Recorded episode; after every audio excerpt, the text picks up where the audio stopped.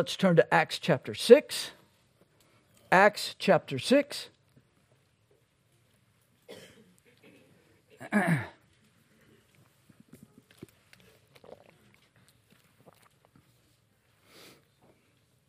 going to read verses 1 through 4.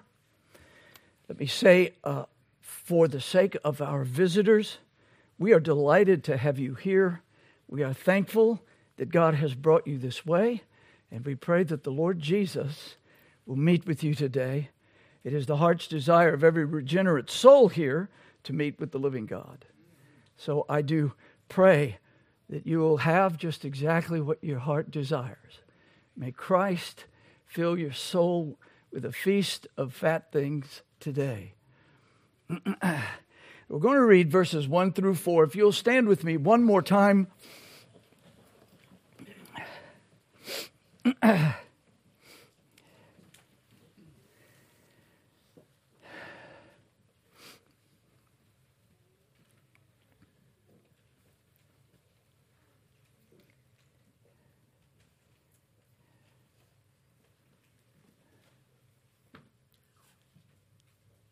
Let's now give our attention. God speaks by his word and spirit. Let's hear him. Acts chapter 6, verse 1 the living word of God. And in those days, when the number of the disciples was multiplied, there arose a murmuring of the Grecians against the Hebrews because their widows were neglected in the daily ministration. Then the twelve called the multitude of the disciples unto them and said, It is not reason that we should leave the word of God and serve tables. Wherefore, brethren, look ye out among you seven men of honest report, full of the Holy Ghost and wisdom whom we may appoint over this business. But we will give ourselves continually to prayer and to the ministry of the word. Amen. Amen. May the Lord add his blessing to the reading of these wonderful words. Let us remain standing in the presence of our precious Savior and let us lift our hearts as one to the throne of grace.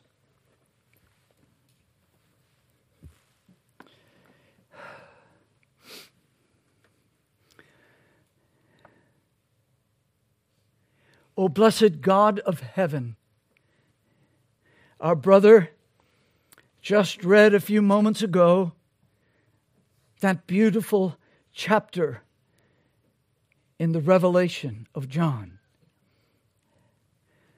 And Lord, what did we see? Not an infatuation with the Antichrist,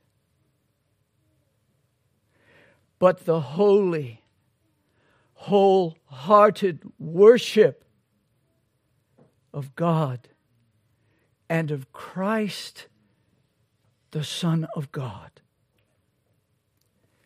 Lord, such a glorious gathering we would be a part of. And by thy Spirit and by union with Christ, we are.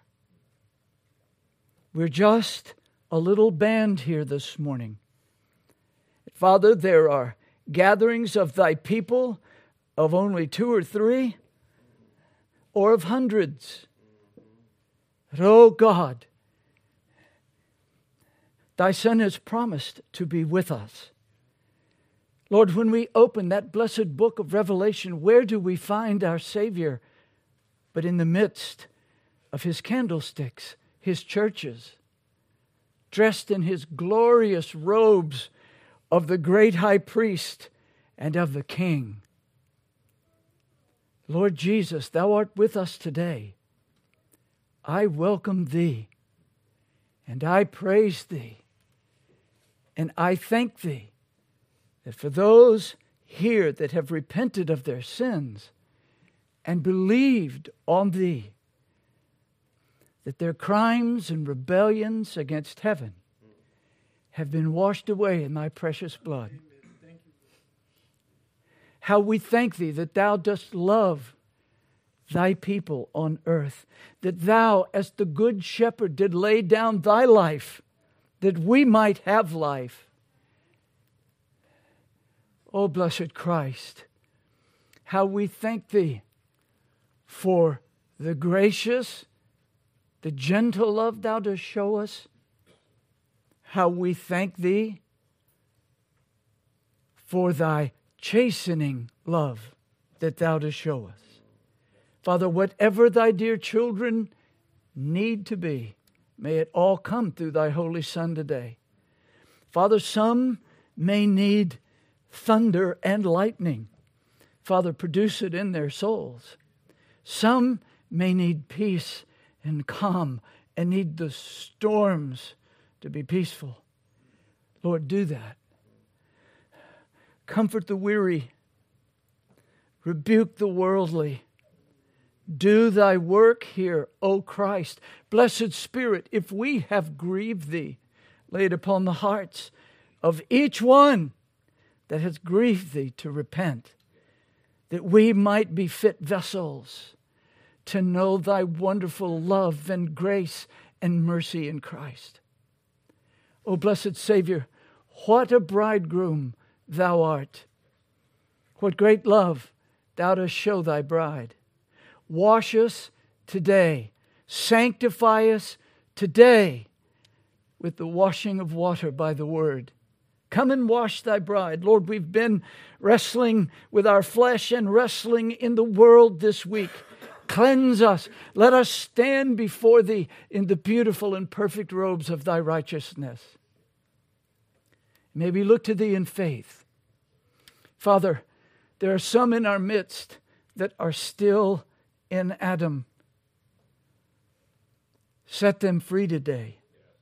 Father, those who have not closed with thee, help them to see what an insult, what a rebellion it is for the gracious God of heaven to say, Here is my son, hear him, believe him, and yet to turn the back and a deaf ear. Oh, Father, save the lost here this morning. Draw them out of darkness. Break the bands of Satan that holds them. Thou hast bound the strong man, plunder his house right here today, Lord. Delight all of heaven and bring sinners to thee. And Father, for thy dear children, they are hungry for thee. Feed them with the manna of thy word and the beauty of Christ. Feed them, satisfy their longing souls for thee. Father, make them more in the image of thy Son. Father, help the preaching of thy word today. This vessel is incapable of saving or sanctifying a soul. But help me by thy power to point to the one that does both.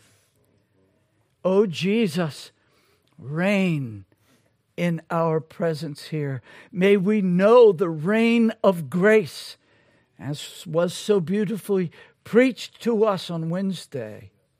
Father, may the reign of grace fill our hearts with glory, praise, honor, thanksgiving, and may we know our oneness with Thee. Come, Lord, build Thy church, advance Thy kingdom, and get all the glory to Thy holy name. And I ask it in the name of our risen Savior. Amen. Amen. Please be seated.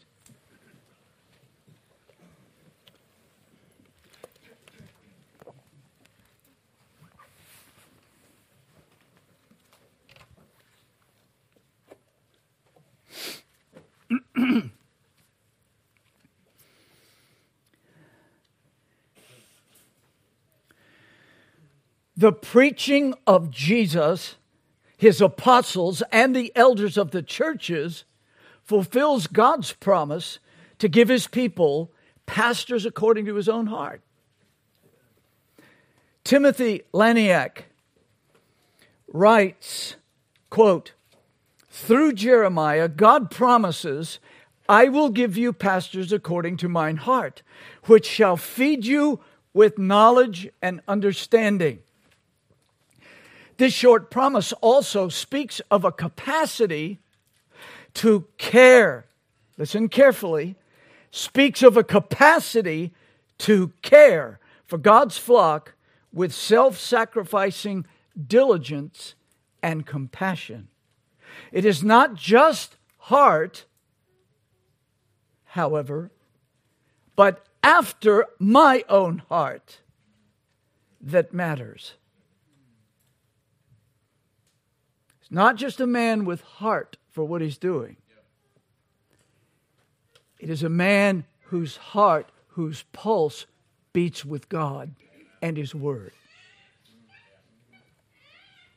That's what matters. Laniak goes on to say a good shepherd is one who sees what the owner sees and does what the owner does.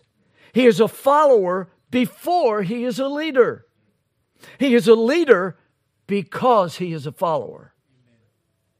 The shepherds whom God judges in the Bible are those who forget that the people in their care are not their own. Close quote.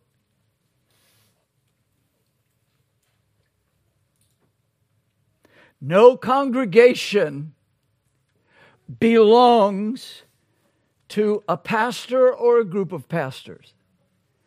It belongs to Jesus Christ who shed his blood to give them everlasting life. And every person that thinks, every man that thinks God has called him to the pastorate, to be an elder, to be a bishop, to be a shepherd, needs to know before he even begins that work that these are God's people, period, now and always. So, having given an exposition of the text that we've just read, we are now applying the text and searching Scripture to explain the meaning of it. We see the promised shepherding care in the congregation at Jerusalem. Filled with the Holy Ghost, Christ's apostles preached in Jerusalem with a mighty converting power. With power from on high, they preached the gospel of the crucified and resurrected God man, Jesus Christ. And they preached their new covenant gospel from their spirit illuminated understanding of the old covenant scripture. There was no new covenant scriptures yet.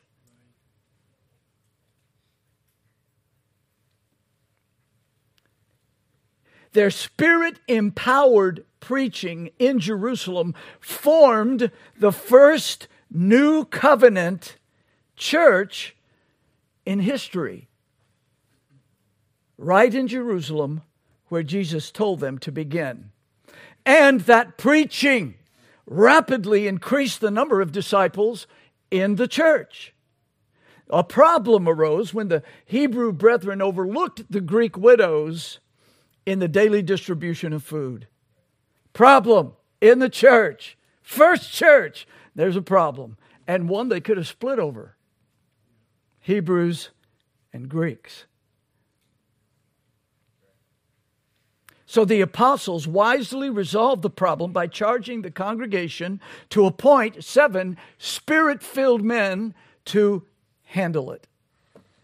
Then these Christ commissioned shepherds announced what they would do and how they would do it. The sacred text says, We, the apostles, have will give ourselves continually to prayer and the ministry of the word. And we've learned that the words give continually can be translated remain constant or steadfastly continue or be devoted to. It's not a hobby. It's not something that you make a little time for. It is your life if you are called to this work. So, shepherds after God's heart are continuously devoted to prayer and God's Word. And as I mentioned last week, I am convinced, and I'm very thankful that others are as well, the order is correct. Prayer, then the Word. So our sermon is entitled Devoted to Prayer and the Word. This is part four. May the God of our Lord Jesus Christ, the Father of glory, give us, may He give us the spirit of wisdom and revelation in the knowledge of Him we need that gift this morning. The eyes of our understanding being enlightened. Is that not what is promised in the shepherds that God would give? Knowledge and understanding. The eyes of our understanding being enlightened that we may know what is the hope of his calling and what the riches of the glory of his inheritance in the saints and what is the exceeding greatness of his power toward us who believe. I want to know that. I want to, listen carefully, I want to experience that. I want my life transformed by his power toward me and all of his children. I don't want to hear about it. I want to know it. I want to experience his transforming power. You should want the same. It's the mighty working of his power which he wrought in Christ when he raised him from the dead. May God's resurrection power fall upon us today. If you don't want that, why did you come? We want to know God. We don't want any games. We don't want just a Calvinistic religious game. So, in our previous messages under this head, our first thought was that Christ's apostles, as indicated by the text, clearly understood the heart of their ministry. They knew what Christ had called them to do, and they were given to it. Jesus, the risen Lord and Savior, had commissioned the apostles to preach the gospel, the power of God unto salvation.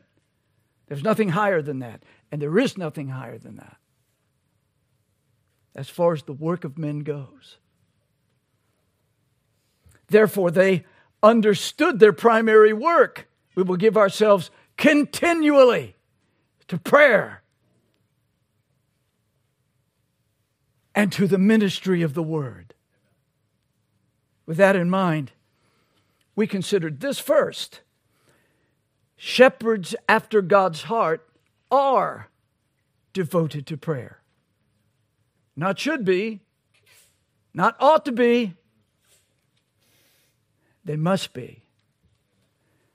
And very often they truly have to grow into that. The pastor in prayer is essential for his holy work. He must pray for the salvation of lost souls. He must, he must wrestle before God to get him his bride. May God grant the addition to his bride this morning here He must pray for the sanctification of saved souls. If you don't hear the word of God and obey it, I will tell you what you are obeying your flesh, which wars against God. You don't have any other option. You either hear God, believe God, and obey God, or you don't. And if you don't, even as a true regenerate, your life is off the rails and will only increase.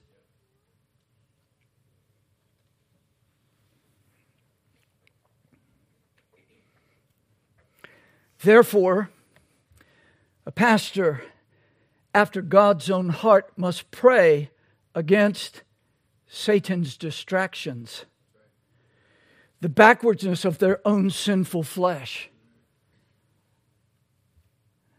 and spiritual and physical drowsiness. We then learned that, thirdly, shepherds after God's heart are devoted to preaching God's word. And we started by considering that God speaks to men. Praise the Lord. Hebrews chapter 1, verse 1 says, God, who at sundry times and in diverse manners, listen, spake in time past unto the fathers by the prophets, hath in these last days spoken unto us by his Son. In the Old Covenant and the New Covenant, God, in his love for his people, spoke to them and speaks to them. God spoke all creation into existence. He then spoke to Adam. He spoke to the patriarchs, and he spoke through uh, spoke to Israel through Moses and the prophets until John the Baptist. God committed that holy history to the 39 books of the Spirit breathed Old Testament scriptures. God then spoke through Christ and his apostles. That revelation is committed to the 27 books of the New Testament scriptures. Then, in astounding grace, mercy, and love, God gave the entire canon of 66 books to Christ's churches. What love?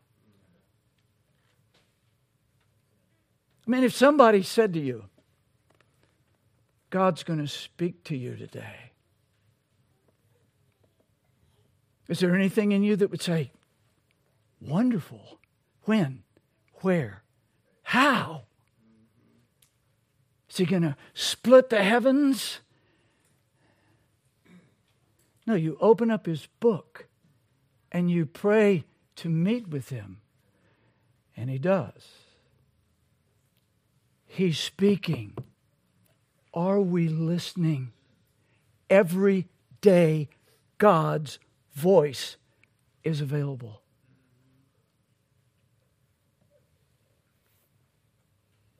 In other words, God's living, creating word became the inscripturated word the elders of Christ's congregation must preach God's word to God's people in the power of God's Spirit.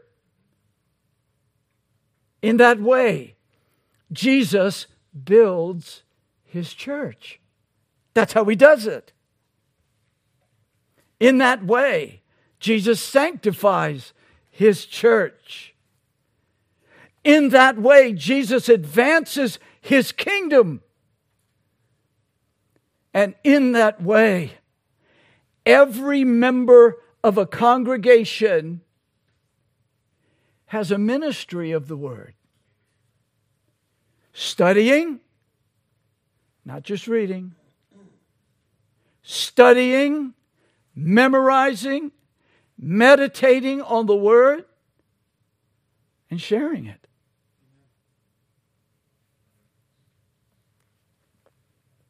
Then they grow in it. Then they share it. You can't encourage your brother or sister more than encouraging them with the Word of God.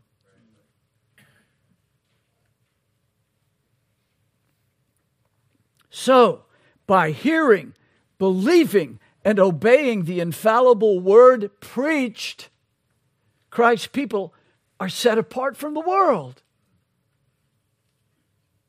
Do you understand? We're not here to grade a sermon.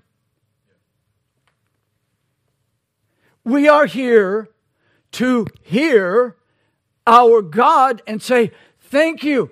Help me to walk in what I heard today. Amen. You spoke to me.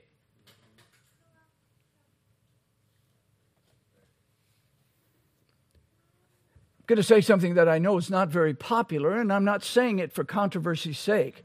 I'm saying it for your soul's sake. The most important counseling you will get will come from the pulpit.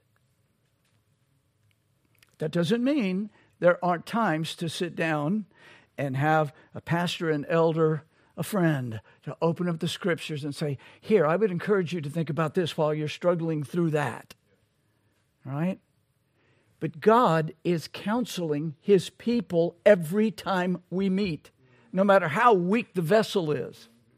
So, are you listening? Am I listening? Are you hearing God's counsel and making it fruitful in your life? If you come away with a sermon, from a sermon, with just one thing, just one thing, God said this, I'm going to make sure this is happening in my house. I guarantee your life would change. I guarantee it because it's God's truth. If you hear it and go, that's nice, a little longer than last week, um, you will get nothing. God is the great counselor. Isn't that Jesus, one of Jesus' names? The wonderful counselor. He's the best counselor. Are you listening to him? Are you applying? It's, it's, it's three easy things to remember. Hear the Word of God. Hear the word of God. Then, uh, everybody here is going to hear it today. Next is believe the word of God. And then live the word of God. If you're not doing that, you are missing the point of our gathering. You are missing the point of every congregation gathering on the place of, on the face of the earth. We are worshiping our God. We're coming into His presence in His glory, in His beauty, in His power, and in His love for us. He speaks, and He's still speaking. And He's saying the same thing today that He said yesterday. And He's saying the same thing that He said 1,500 years ago. And he will be saying the same thing if we were all to live for another 1500 years. What he's saying is true and it will still be being preached and heard by regenerate souls. The purpose of our gathering is not to tickle our religious itch. It is to come and worship our God and then hear Him and obey Him. Three things simple hear the Word of God, believe it, and live it. That's a very simple measuring device, but it's a very potent one. I know in my own life how many sermons I've heard and couldn't tell you one syllable of what I heard because I didn't go and think about it and live it. It doesn't matter how wonderful, how exciting, how thrilling, how electrifying it is. If your life doesn't change, what were you here for? This is really very simple, isn't it? God speaks, we listen, and we say, okay, I'm going to lay hold of that. Let's walk in it.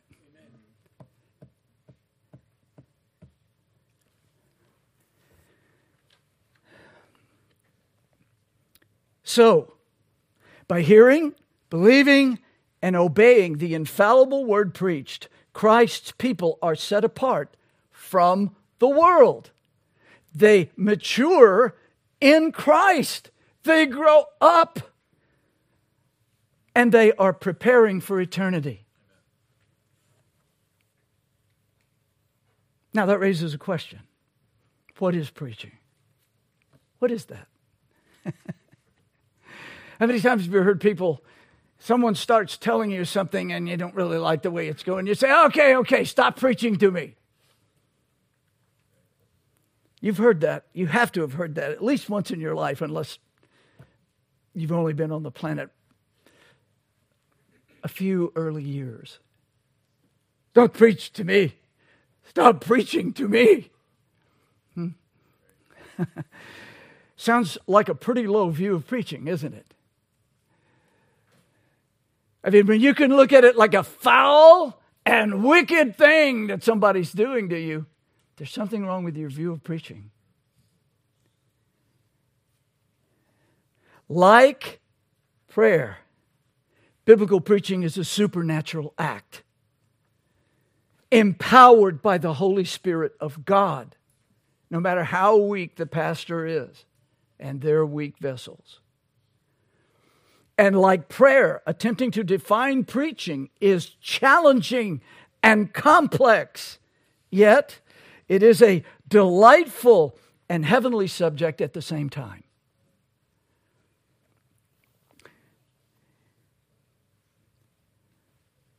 Is preaching a good thing? From the world's point of view, not so much. Listen to what John Calvin said of the preaching ministry. Quote, I have accordingly pointed out above that God often commended the dignity of the ministry by all possible marks of approval in order that it might be held among us in the highest honor and esteem. You hear that? I'm going to repeat that. God often commended the dignity of the ministry by all possible works of approval. That's his approval. In order that it might be held amongst us in highest honor and esteem, even as the most excellent of all things. Now ask yourself do you believe that the preaching of God's infallible word is the most excellent of all things? If you don't, wrestle with that and come up with what's better. What's better than to hear from God? What will change your life? Hearing from God. But I'm so busy, I can't read it. Self robbery.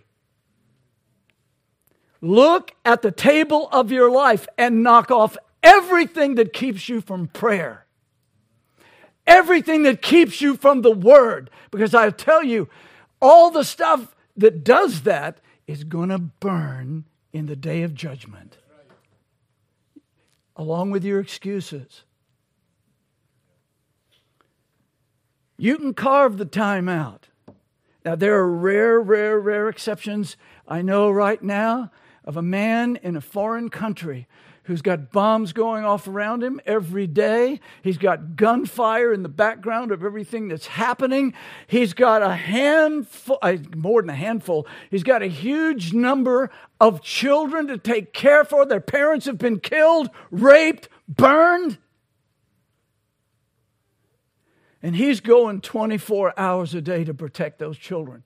He can say, I haven't had time to sit down and study the word this morning. That's, that, I won't have any problem with that. But that's not where most of us are.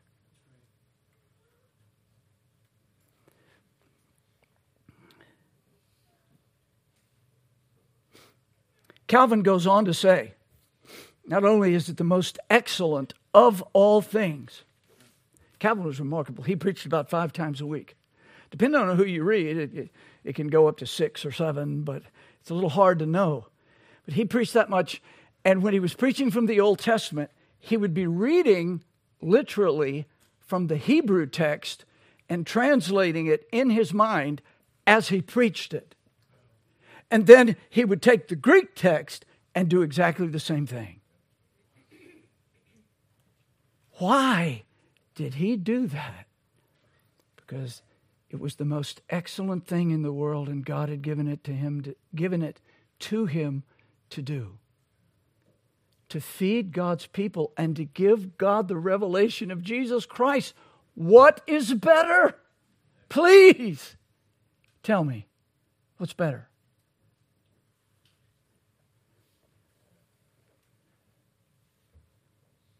So he says, God testifies that in raising up teachers for them, he bestows a singular benefit. That means unique.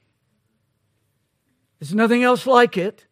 A singular benefit upon men when he bids the prophet exclaim, How beautiful upon the mountains are the feet of him that bringeth good tidings, that publisheth peace, that bringeth good tidings of good, that publisheth salvation, that saith unto Zion, Thy God reigneth. To a certain extent, he's saying, Listen to Isaiah and then see if you can throw your gauntlet down and top that. Now, preachers are generally, in, in many places, are just simply the targets of Satan and the ones chewed up at lunchtime or in private. How beautiful upon the mountains are the feet of him that bringeth good tidings. Good tidings that publisheth peace. We all need peace, don't we? When you're having a difficult week, isn't good news good?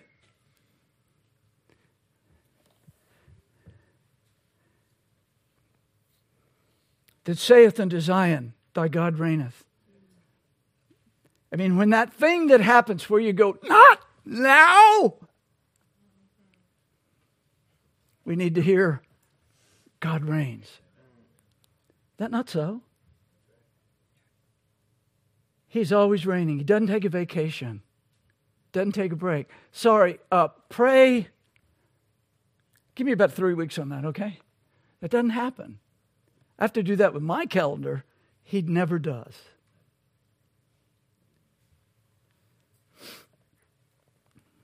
So, Calvin went on to say, and this is really remarkable. When he, that's God, calls the apostles, Christ the Son, when he calls the apostles the light of the world. That's his title. Are we listening? Why are those people that are going to run away from him? Why are they the light of the world? Why is Peter going to swear and curse that he doesn't know him? And yet, how could he be the light of the world? Because Jesus fills him with his spirit and he tells people about Jesus. That's the light of the world. And that's what ministers are supposed to do. They are to be devoted to the preaching of Christ.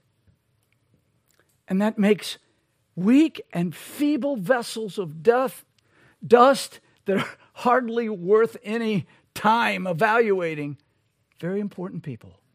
Not because they're important, but because God has chosen them to bring His word.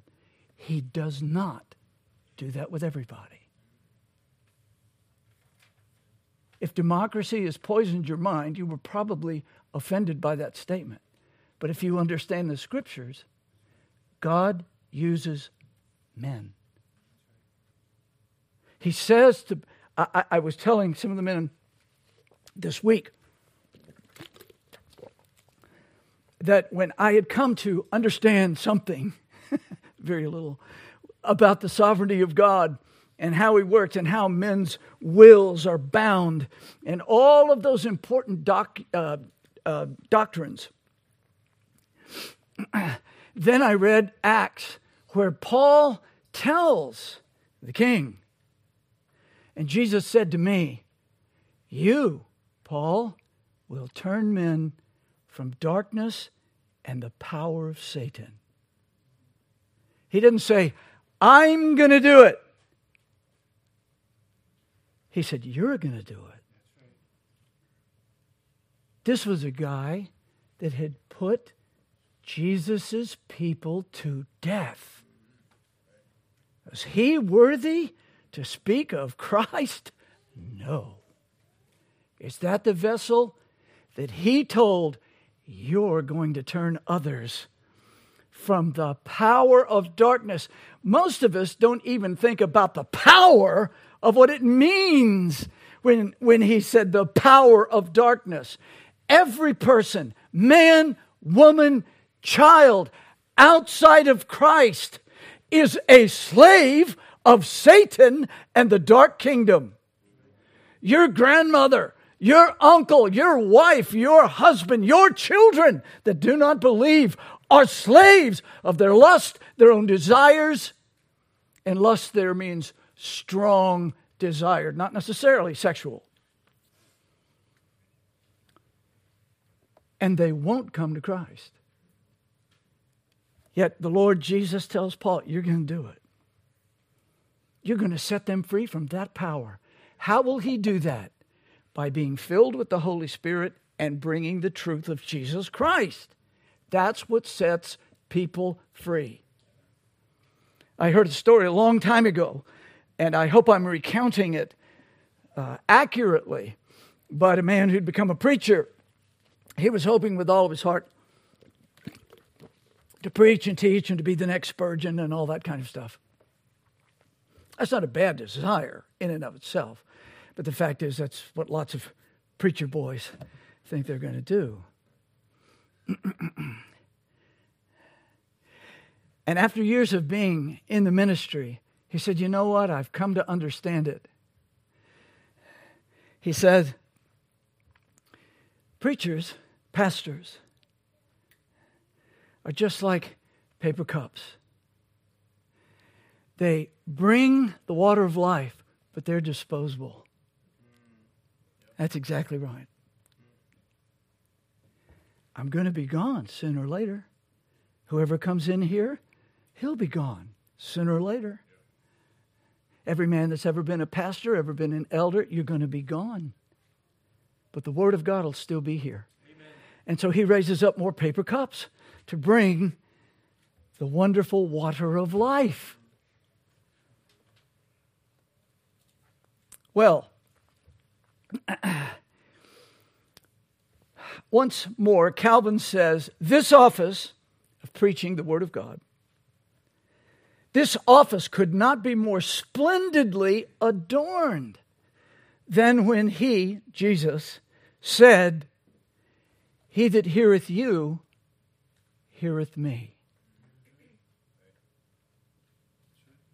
He that heareth you, heareth me. And he that despiseth you despiseth me.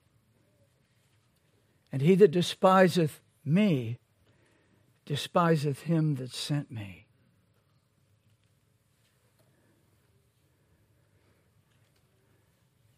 That's a sober statement. So then, I want to remind you, we said last week, John R. DeWitt defined preaching this way very simply preaching is the exposition and application of the Word of God. It is the exposition and application of the Word of God. Now, let's, let's get a few definitions here so we can get what we're hearing. Exposition is the systematic explanation of a specific subject. The systematic explanation of something. In this case, the specific subject is the text of the Spirit breathed Scripture. Richard Mayhue summarizes the elements of expositional or expository preaching this way he says, number one, the message finds its sole source here in Scripture. That's where any sermon that's a sermon that God intends, that's where it starts because it's God that has spoken. Number two, it is extracted from Scripture through careful exegesis. Now, that again may be a word that some of us are not too familiar with, but notice that word extracted. That's what gives it away. It is extracted from Scripture through careful exegesis. It begins with the Bible, then we've got to come to that Bible carefully. And then we want to exegete. Exegesis is the grammatical and historical interpretation of a text. All right, grammar. Grammar matters. Homeschoolers ought to be the, the best teachers of English grammar on the planet so that their children can read the Bible with greater understanding. Now, it's true, it's the Holy Spirit that gives us an understanding, but when you don't know what those letters mean, if you don't understand what the subject of the sentence is, what the action of the sentence is, or what the state of being of the sentence is, if you don't understand what the direct object of re, re, uh, receiving the power of the verb, if you don't understand the difference between a direct object and a predicate nominative. It's quite likely that you're going to read certain things in the scripture and not get what's saying. God gave us words, and He gave us words in a grammatical sense. I mean, He didn't, you'll never find anything in the scripture that's like, pink yellow marshmallow training wheels. What? Okay, now everybody in here knows what each one of those words means. But that's, that's not even a sentence, that's nonsense. But God didn't give us that. He gave us verbs and subjects, nouns, all of that. You don't have to be the greatest student in the world of every single aspect of grammar. But I'll tell you what, the better you get at it, the better you will read the Bible. That's how God gave it. He gave words. It all begins, we all have thoughts. All of us, well, that might be argued in some cases, but most of us have thoughts, identifiable thoughts, at least to us. Those thoughts are often expressed, comes out through our mouth. You know, if we were just going all the time, we would say, mm, don't get a lot out of that conversation. Because I need somebody to speak in a language that I understand. So, how do we overcome that problem? It's very simple. Words are symbols of our thoughts, so we have symbols called letters. We put those letters together into words. Those words are part of sentences. That's where thoughts really begin to shine in sentences. The sentences can go into paragraphs, paragraphs go into chapters, and chapters can be made into a book. It's all grammar. You need to know grammar. You need to understand what you're reading. Well, we need the Holy Spirit. Yes, we do. But I know people who've never read a word in their lives and they picked up a Bible and they couldn't read a word out of the Bible, even though God had dealt with them. Homeschoolers ought to double down the most, in my opinion,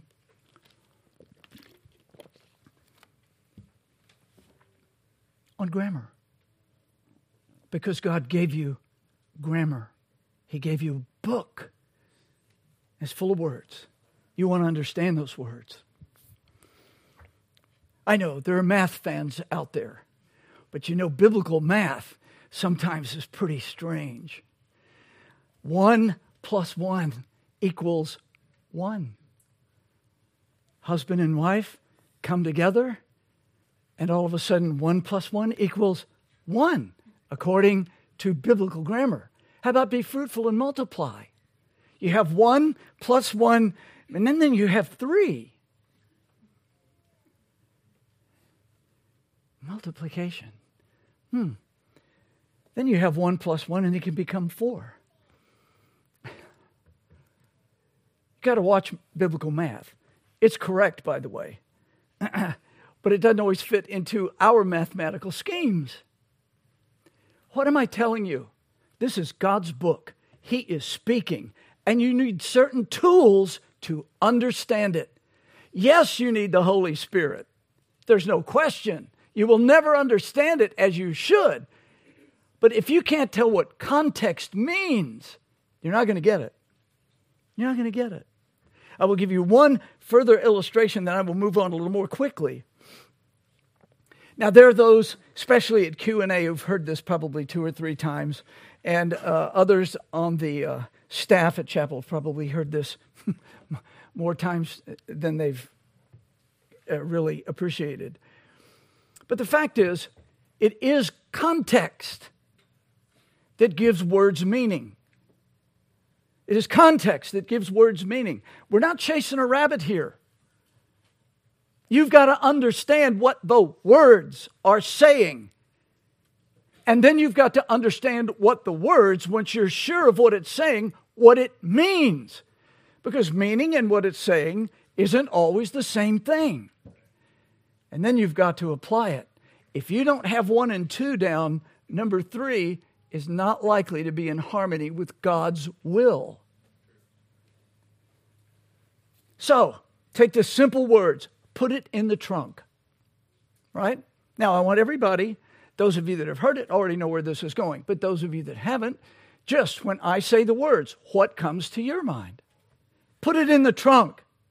Well, it could be, it could be a, a, a, son asking a father, We're packing up for a trip. Where do you want me to put this bag?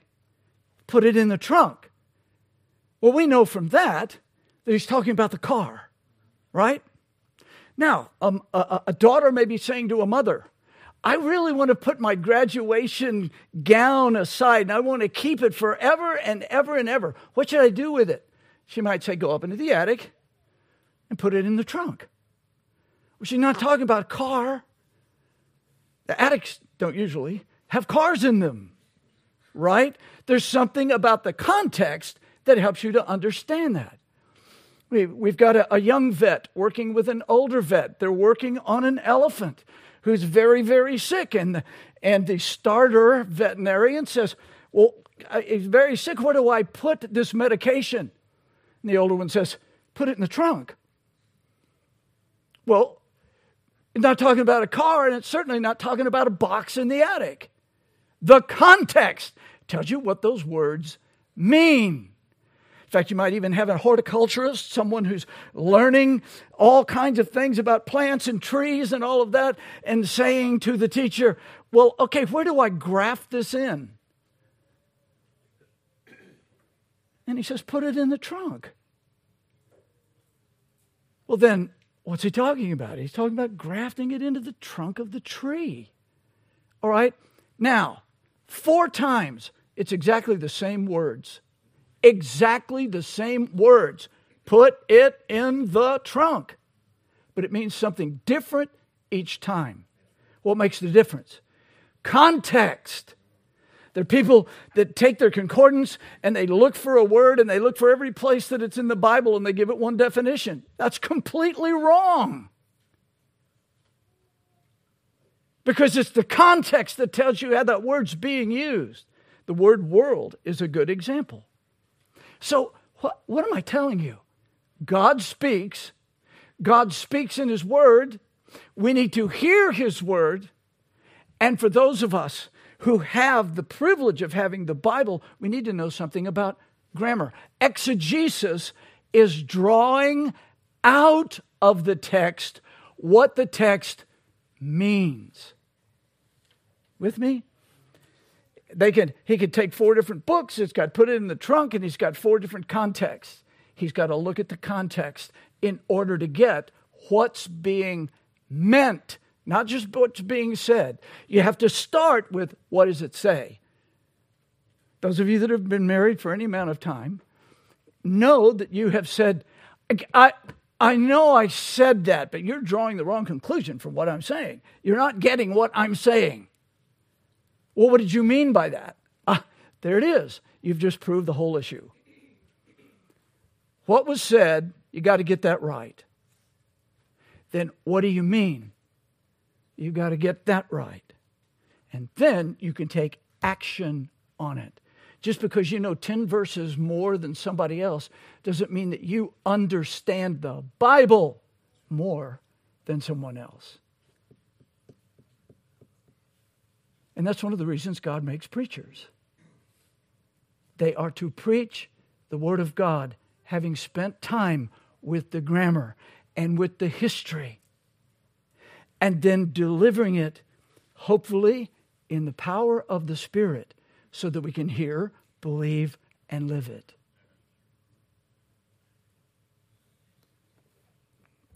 Well, so expository preaching, its preparation must be exegesis. There's another word that we don't usually use, but I want you to be familiar with it. It's called eisegesis. Sounds a little bit like the first one. There's exegesis and eisegesis. Exegesis is drawing out of the text what it means, which takes study for its context, for its history, for its words. Who said it? Why did they say it? Who was being spoken to? Why were they being spoken to that way? They're not thinking in those terms. It's very easy to plug in your ideas into that text. That's called eisegesis. That's when you take the Word of God and you interpret it by your own ideas. Could any of us do that? Are you living and breathing? Of course you do that. And that's why we have to learn how to read the scriptures better. But that is one of the reasons God gives us preachers. They read the Word of God. They study the Word of God. They look at it in Genesis. They look at it in Revelation. They look at the things in between. They look at the way the words are being used. They're asking, Lord, teach us so that I might speak to your people. I'm going to give account to you in the day of judgment. I can't preach my conscience to you. I can tell you this congregation would look different if I did. But my conscience is not the ruler here. Ever. It must be God's word, or at least the way we understand it. Well, that's what God promised to give us knowledge and understanding. Number three, its preparations correctly interprets Scripture in its normal sense and its context. That's what good expository preaching does. Number four, it clearly explains the original God intended meaning of Scripture, and it applies the scriptural meaning for today. Number five. Now, there are things that we could add, there's some things we could argue about. Is there more than one meaning in the text? And we can certainly say, under some circumstances, yes. But that's not here for the argument. What I'm saying is, this is what someone needs to do to preach to God's people, who is Jesus Christ. Well, there were people called Arians that said, well, as we look at this book, Jesus is the first and greatest creation of Almighty God. He's not God. You say, what kind of people would think like that? Jehovah's Witnesses that come to your door. The Mormons, they believe one God. You know, you can be, there's uh, many gods. We just worship one of them, but there are many gods. And if you're faithful to their priesthood, you can become God. Have your own eternal harem. Lots of wives. They will take and show you the King James Bible say, We believe this. Like, Are we getting this? One of the greatest threats to God's people is being sucked into bad doctrine. And we need to be very careful. This is one of the reasons the Lord gives pastors, elders. So, another man says that preaching is the verbal proclamation by the church of the whole message of the Bible, the whole counsel of God. That's a good definition. I hope you're seeing the similarity with what we had to do with prayer. Men look at, the, at prayer and they put things together in the scripture and they come to differing, but in this case, not contradictory ways of defining it. Same thing with preaching. David Martyn Lloyd Jones, in my opinion, I'm not alone in this opinion, perhaps uh, the greatest preacher of our lifetimes. David Martyn Lloyd Jones defined preaching as, quote, logic on fire, eloquent reason. Now, eloquence is the powerful use of language to its best effect. In other words, you know how to use words and to persuade. It often has the idea of persuading and moving. You say, well, that sounds like man made stuff. Paul, over and over again, it's been attributed in the words of Scripture of persuading those who heard him. And we go through a list. Yes, we're to, you know we're just going to say, well, there's a fellow named Jesus. He lived for a while. He died. He rose again. That's it. Now, if you can just kind of nod your head to that, you're going to be saved. Tell you what, stuff like that goes on.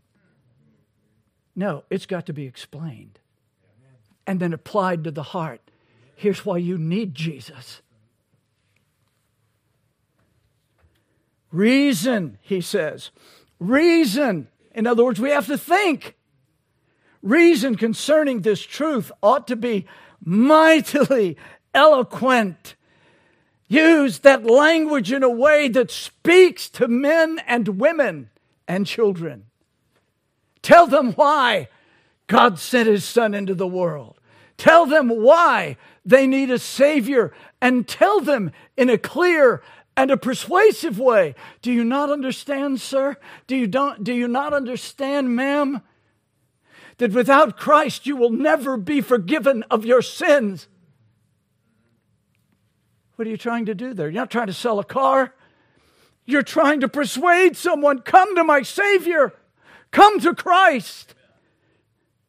Don't live in your darkness.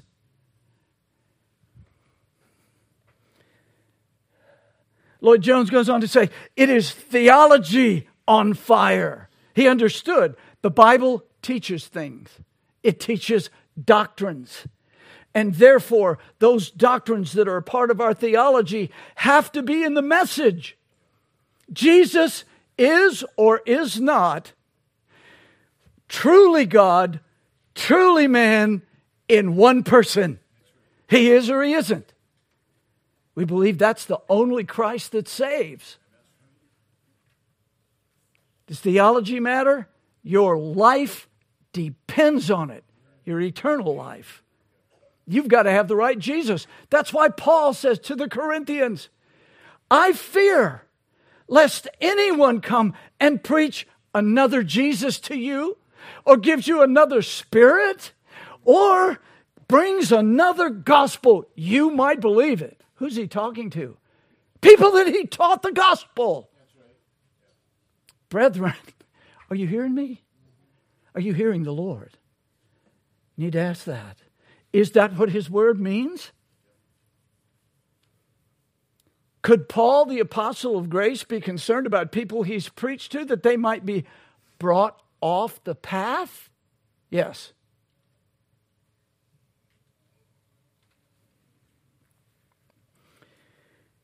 Lloyd Jones, Theology on Fire. And he says, in a theology which does not take fire, I maintain is a defective theology.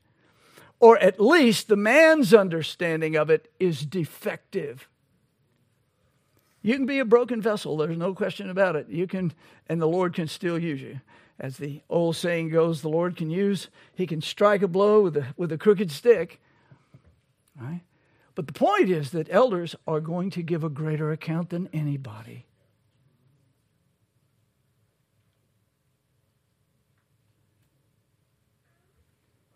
Lloyd Jones said in another place, What is preaching?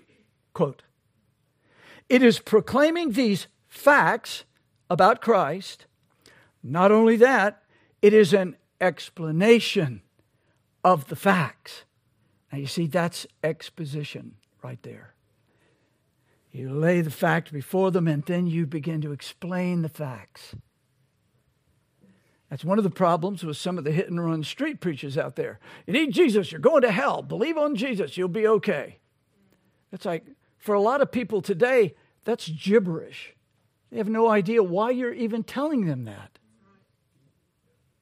They've got to know what they are and why they need that Jesus who died and rose again.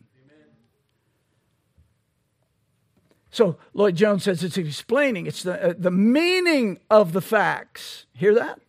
The meaning of the facts, how these facts constitute salvation.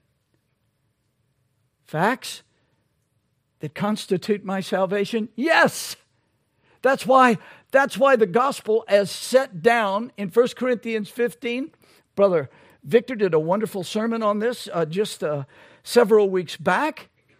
That simple gospel is built on the scriptures and that it is affirmed by the testimony of witnesses. There are historical witnesses to that. That's part of preaching the gospel. There are people that saw Jesus, they talked to him after he rose again. This isn't a fantasy. Real people talked to him. He even said, Look, come put your hand right here on my side.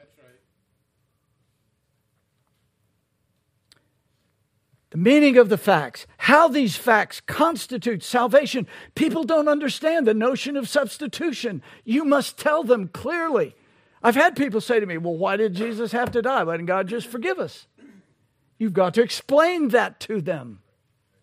Listen, we've got a, an increasingly growing heathen culture, and I mean pagan. And many of them have never heard anything about Christ. It is amazing how many men I've talked to that are up there at the Blue House over the years that this thing has been going. And almost all of them are Christians, right? Why are you in jail? They all believe in the Lord, really? And you talk to them and they know nothing of Christ. Oh, we're not theologians, we're not pastors. No, but your salvation rests on some facts. Do you understand why Jesus died. That he died as the sin bearing substitute of his people. That God poured out all his wrath upon the Lord Jesus so that by faith in Jesus, your sins are washed away and you are attributed, you are attributed his righteousness. God says, You're righteous. You know what? You're as righteous as my son by believing on him. That's it.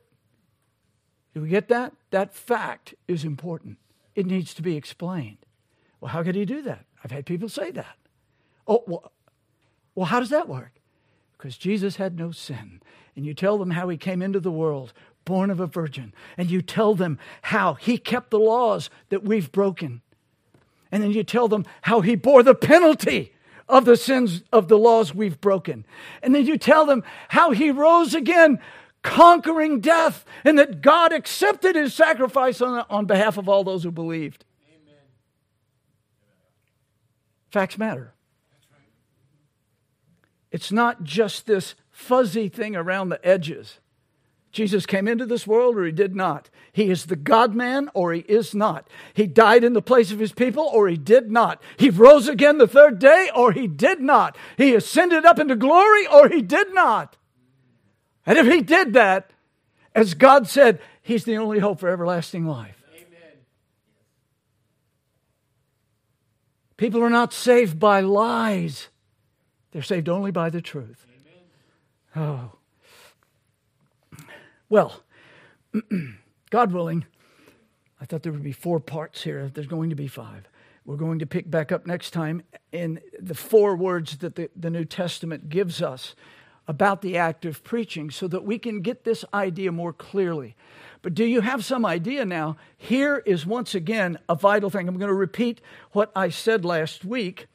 After those, looking at those four words, and several others, by the way, but I'm not going to work with these several others, Jonathan Griffiths says in his helpful book, Preaching in the New Testament, it's a, it's a wonderful study, very provocative. of good of good thoughts. he says that when we consider the range of the Greek vocabulary that signifies preaching, we may, we may define it as this. What does the word preaching mean? It is the public, authoritative declaration of God's word by a commissioned leader. There are people that are commissioned by God to preach Christ. The prophets did it veiled in the Old Testament. Jesus did it plain and simple. The apostles went and filled the world with his truth. And the elders of churches today are to do the same. They don't have experiences of the Lord Jesus Christ risen again, because that was for the apostles, but we have the apostles' doctrine. And that's what we're to preach, not our own. Oh, brethren, preaching of the word is vital. It's vital. It is vital. So we bring this to a close today. Let me simply say, on the authority of this word, Jesus Christ was and is and forever will be the God man. Truly God, truly human, in one extraordinary and unique person. He came into this world, born of a virgin, and he kept the laws that we haven't kept. That's important because that's it's one thing for God to say, I forgive your sins. But we have to have a positive righteousness. For God to accept us, you must have a perfect righteousness, not one flaw, not one sin. And you don't have it. And I don't have it. And I can't give it to you. But I can tell you who can. Jesus Christ kept the law in your place. He died upon Calvary's cross, bearing all of God's wrath and fury for our law breaking. And Jesus said, It is finished. And then he rose again the third day. He's alive. He was seen. People saw him and talked to him and touched him. And God says, If you will believe on my Son, your foulness and your sins will be washed away forever. And you will stand righteous before me, not for one single work that you ever done or that you will do, but by believing on Christ. And God will impute his righteousness to you. Every sinner here that has believed on Christ stands before the Lord today, not because he did a little better this week than he did last week, but because he's clothed in the robe of righteousness that comes from Jesus Christ. You need a Savior if you're here without him. And there's one way to come to him, and that's all. Repent of your sins and believe on him. Amen. That's what this book teaches. So, my friends, preaching is vital. We'll finish this, God willing, next week. Let's pray. Oh, my God in heaven. Oh, my Savior. Oh, great God of wonders. There are lost people here today. Would you take these things and help them to understand that the Bible actually really means something? It took place in history. It actually can be explained in our language. We can hear what God has done to save sinners. And we may repent and believe and have everlasting life. It is all in the love of God and in the beauty of His giving His Son for us. Now, Lord, save the lost, sanctify the saved. Help us all to read and handle your book better. And Lord, help us to come daily to hear thy voice. In Jesus' name, amen. Please stand with me.